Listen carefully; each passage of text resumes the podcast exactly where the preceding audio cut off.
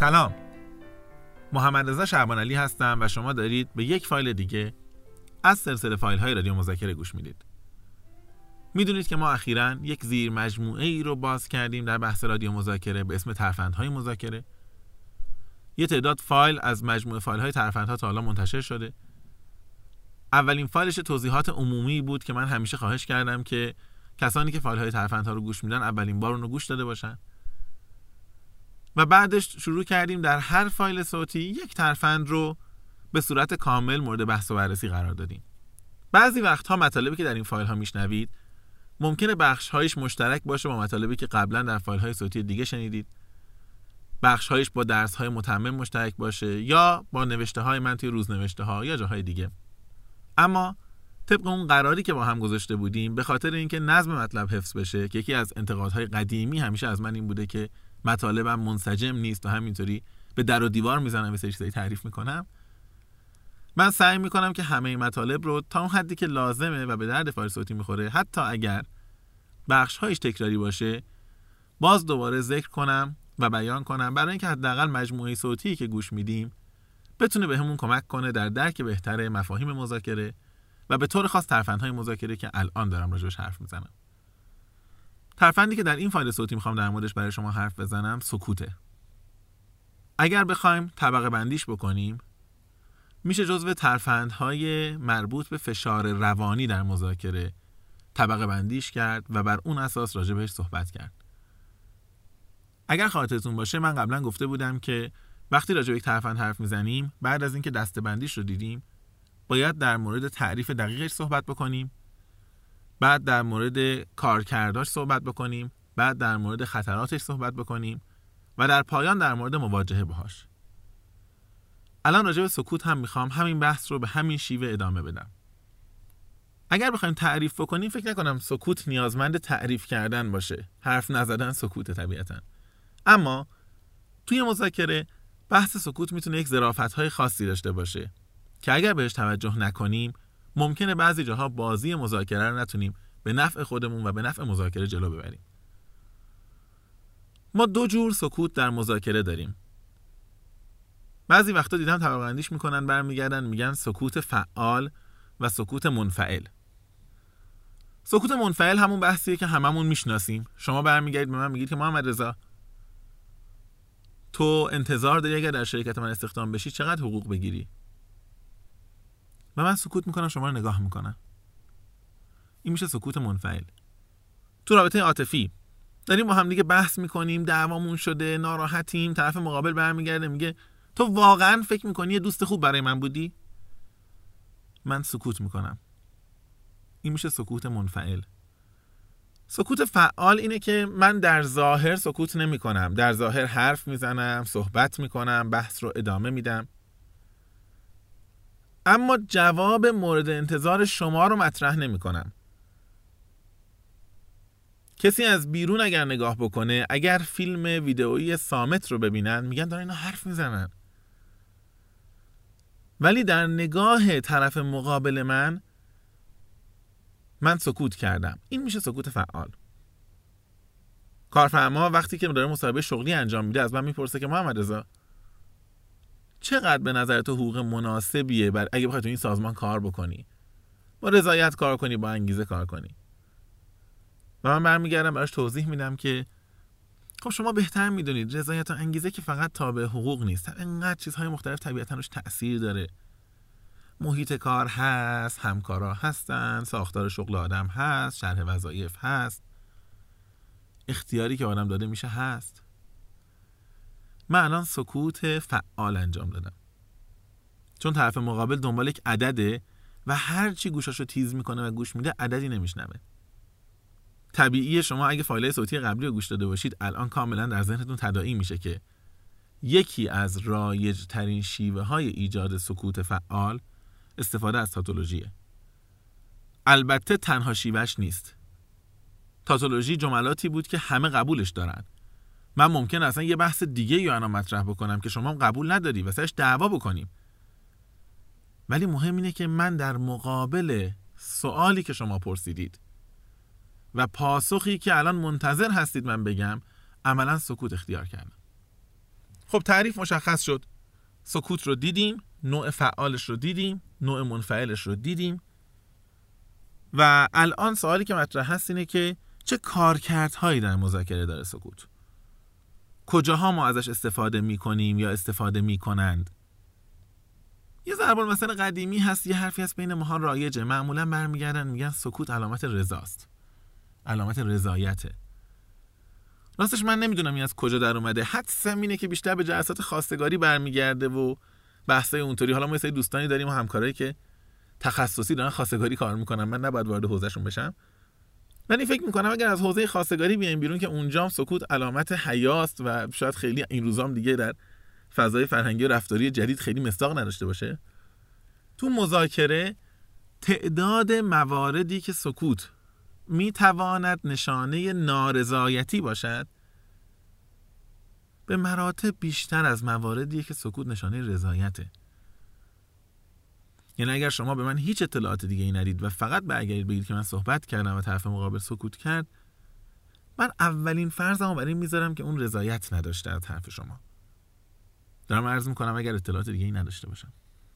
بنابراین اصولا سکوت کردن در مذاکره می‌تونه یک روش ایجاد فشار روانی بر روی طرف مقابل باشه. به خاطر اینکه طرف مقابل احساس می‌کنه من ناراضیم و نمی‌دونه دقیقا چرا ناراضیم و چقدر ناراضیم. من میرم پیش مدیرم و به مدیرم میگم که من به حقوقم اعتراض دارم. مجموعه پاداش و پرداختی های شرکت رضایت من رو تأمین نمی‌کنه. مدیرم برمیگرده میگه اصلا نمی‌دونم برای چی اومدی آخه صحبت کردی. چرا خودتو خراب می‌کنی؟ می‌دونی همین دو روز پیش اتفاقا حرف این بود که باید به حقوق تو اضافه بشه. بچه های مالی هم گفتم گفتم آقا ایشون و همکارای همردشون باید حداقل ده درصد حقوقشون اضافه بشه. دو روز صبر می‌کردی تموم بود. من یهو سکوت می‌کنم هیچی نمیگم. ها طرف مقابل نمی‌دونه که ماجرا چیه. اگر یه ذره در چهره من نارضایتی ببینه در کنار این سکوت از خودش خواهد پرسید که الان ادبیات خوبی به کار نبردم؟ یا شاید اصلا این آدم برای ده درصد افزایش حقوق نیامده بوده؟ شاید انتظارش یه افزایش 20 درصدی یا 30 درصدی یا 40 درصدی بوده؟ من وقتی میرم داخل یک فروشگاه و برمیگردم به طرف مقابلم به اون فروشنده میگم که این جنس تخفیف نداره؟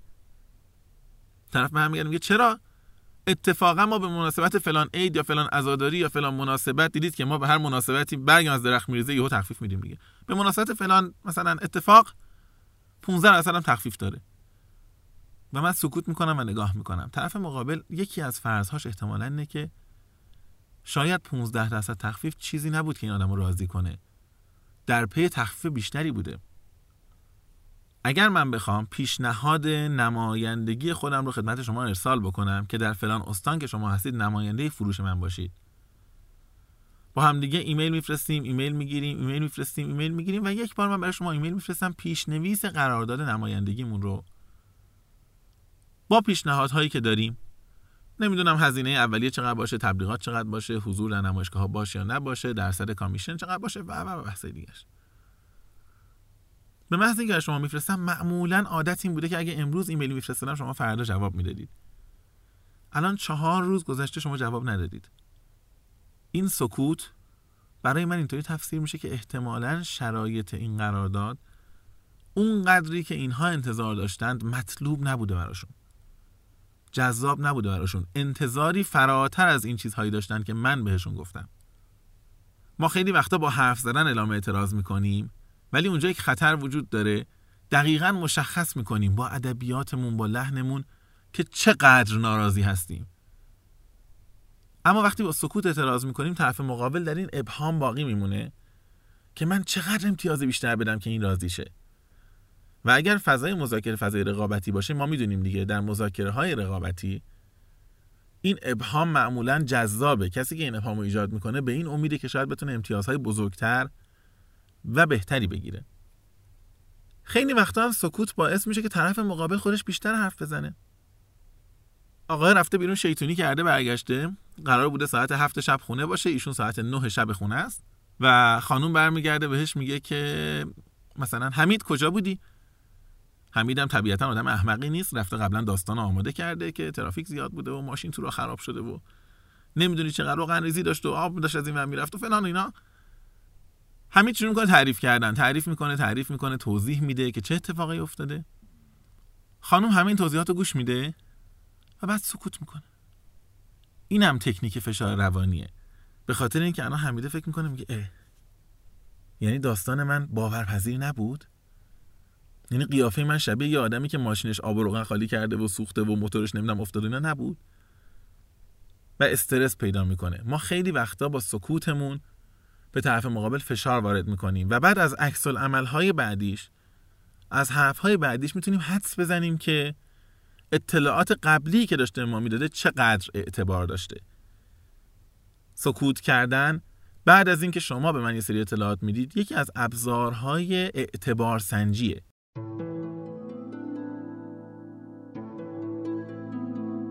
خب راجع به سکوت کردن زیاد حرف زدیم کلی توضیح دادیم مثالهای مختلف. اما آیا این تکنیک و استفاده از این تکنیک خطراتی هم داره؟ بله خطراتی هم داره. اولین خطرش اینه که اگر خیلی هنرمندانه و هوشمندانه انجامش ندیم می‌تونه روبروی رو عصبانی بکنه. من پیمانکار بودم به تعهداتم عمل نکردم جلسه گذاشتیم با کارفرما کارفرما داره داد و بیداد می‌کنه. برمیگرده میگه شما انصافا خودتون به نظرتون تعهدتون انجام دادید؟ شما خودتون خجالت نمی‌کشید از این وضعیت.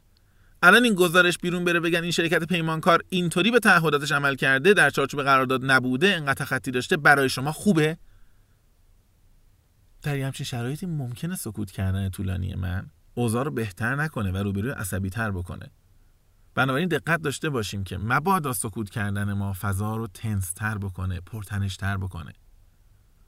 یه خطرش اینه که تشخیصش خیلی سخت نیست. به تجربیاتمون برگردیم. راحت می‌تونیم اینها رو پیدا کنیم و تشخیص بدیم. یه خطر دیگه هم که داره بحث اینه که ممکنه من از روی نارضایتی سکوت کنم و روبروی من رو به عنوان رضایت برداشت کنه. ببینید وقتی که من دیگه پیام کلامی ارسال نمی کنم نقش و سهم پیام های غیر کلامی خیلی زیاد میشه. بنابراین اگر سکوت می‌کنیم دقت بکنیم که با پیام های غیر کلامیمون داریم چه مفهومی رو به روبروی منتقل می‌کنیم. من برمیگردم میرم شرکت. مدیرم صدام می‌کنه یک صحبت هایی داره می‌کنه و بحث هایی می‌کنه. یه جا برمیگرده میگه که آیا تو به نظرت در طول این دو سال که ما با هم همکاری کردیم از طرف خودت به سهم خودت درست رفتار کردی؟ حالا من سکوت می‌کنم. آیا این به معنای پذیرش محسوب میشه یا به معنای اعتراض محسوب میشه؟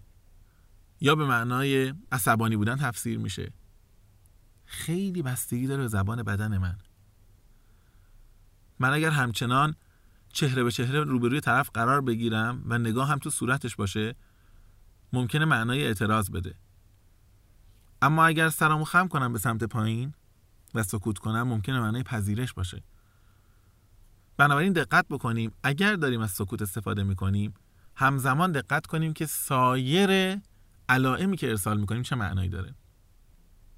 توی جلسه مذاکره حالا من طبیعتا به خاطر اینکه مذاکره نمایندگی زیاد درگیرشم زیاد مثلا این کیس یادم میاد. طرف داره سری پیشنهادایی مطرح می‌کنه و داره اصلا پرت میگه. داره قراردادی میبنده اصلا استثماری. خب من میشینم اعتراض دارم ناراحتم سکوت می‌کنم. و دلم می‌خواد طرف مقابل بفهمه که این سکوت معناش نارضایتی جدیه. ممکنه یه کار خیلی ساده بکنم. همزمان که سکوت کردم بعد از مثلا چند ثانیه. عینکم رو از چشمم در بیارم و دسته رو ببندم و بذارم داخل جای عینکی و بازم روبرو رو نگاه کنم.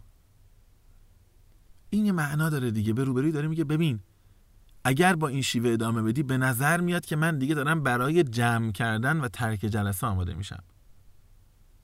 از یه طرف این رو انقدر مستقیم نگفتم که فضای مذاکره رو خیلی ملتهب بکنم بنابراین سینک بودن، همراه بودن و همزمان بودن پیام های غیر کلامی با سکوت بسیار مهمه و می‌تونه معنی پیام رو به شدت تغییر بده.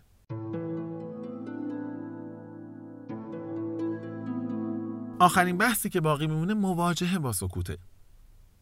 اگر روبروی سراغ این بازی رفت من چه کاری بکنم یا چه کاری توصیه میشه انجام بدم. اولین توصیه‌ای که همه جا مطرح میشه اینه که وارد رقابت سکوت نشیم. من اینو قبلا هم به بهانه های مختلف در جاهای مختلف خدمت شما عرض کردم. رقابت سکوت خیلی کار خطرناکیه. بعضی وقتا تو دعواهای زن و شوهری آدم اینو می‌بینه دیگه. خانم به دلیل از آقای شاکیه یا آقای از خانم شاکیه سر میز شام میشینن یکی از این دو طرف سکوت می‌کنه. مثلا فرض کنید مرد سکوت می‌کنه. غذاشو آروم می‌خوره دو دقیقه هیچ حرفی نمی‌زنه. خانم میگه که من برای اینکه درستش کنم منم حرف نمی‌زنم تا مجبور شه بالاخره حرف بزنه. خانومم یه ذره سکوت می‌کنه. میشه سه دقیقه چهار دقیقه پنج دقیقه. آقای هنوز داره ادامه میده سکوتش. خانومه بیشتر ادامه میده. یهو می‌بینید سی دقیقه گذشته این دو نفر سر میز شامن. یک کلمه هم حرف نزدن. ما به این میگیم رقابت سکوت. حالا به یه جایی می‌رسه. اصلا کسی که حرف بزنه نابود شده انگار. اصلا انگار باخته. ما خیلی وقتا خودمون رو در باطلاق مذاکره و گفتگو اینطوری غرق می‌کنیم. تو سکوت می‌کنی؟ من سکوت می‌کنم. تو حرف نمی‌زنی؟ من حرف نمی‌زنم.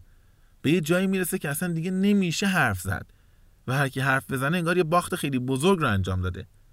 به همین دلیل همیشه توصیه می‌کنن که اگر روبروی سکوت کرد ما وارد این بازی نشیم. یا حتی به روی خودمون نیاریم. ما شروع کنیم بحث رو ادامه بدیم. اما به شیوه سکوت فعال. حرف می‌زنم ولی حرفی که تو می‌خوای نمی‌زنم. راجب مشخصات محصولم حرف می‌زنم اما اگر انتظار داری حالا که سکوت کردی من راجب تخفیف دوباره حرف بزنم دیگه صحبت نمی‌کنم. من دارم با همکارم با مدیرم با کارمندم بحث می‌کنم صحبت می‌کنم به یه جایی می‌رسه اون سکوت می‌کنه و من احساس می‌کنم که نباید این فضا ادامه پیدا بکنه و اگر منم سکوت کنم دیگه بحث یه جوری ملتهب میشه که جمع نمیشه. من حرف می‌زنم ولی ممکنه از یه حوزه دیگه ای حرف بزنم. یا بگم راستی خبر دارید که آقای فلانی هم زنگ زده بود دیگه خانم فلانی هم زنگ زده بود دیگه بعد کارش انجام بدیم. پیگیر بودن چند بار تماس گرفتن. حالا وسط بحث ببخشید گفتم ولی یهو یادم افتاد خواستم بگم. سکوته اما سکوت فعاله. اجازه نمیدم که اون فضای روانی حاکم بر گفتگو سنگین تر بشه و سخت تر بشه. اما یادمون باشه اگر اطلاعاتی دادیم اگر امتیازی دادیم اگر قدمی به سمت طرف مقابل برداشتیم و طرف مقابل سکوت کرد روش ادامه دادن مذاکره این نیست که من امتیاز بیشتر بدم اطلاعات بیشتر بدم یا گام بیشتری بردارم. من باید در همون نقطه بمونم تا طرف مقابل بدونه که اون هم باید یک گام برداره. هنگامی که طرف مقابل مذاکره سکوت می‌کنه ما به صورت کلامی سکوت نمی کنیم ممکنه حرف بزنیم از موضوعات دیگه بگیم هر صحبت دیگه ای رو مطرح کنیم. اما گامی در مذاکره چه از نظر امتیاز چه از لحاظ دادن اطلاعات بر نمیداریم. چون در غیر این صورت طرف مقابل یاد می‌گیره که چقدر جالب. چقدر من می‌تونم با سکوت کردن امتیازهای بیشتر بگیرم پس چرا باید حرف بزنم؟ وقتی با مذاکره نکردن میشه جلو رفت چرا باید مذاکره بکنم؟ و این خیلی خطرناکه. سکوت رو نه با سکوت مستقیم پاسخ بدیم نه با اعطای امتیاز و اطلاعات. با سکوت فعال بحث رو جلو ببریم تا طرف مقابل یاد بگیره که برای امتیاز خواستن برای جلو بردن گفتگو برای بهتر کردن رابطه باید حرف زد. نه اینکه سکوت کنه. موفق باشید شاد باشید و امیدوارم همیشه مذاکره های خوبی پیش روتون قرار داشته باشه. خدا نگهدار.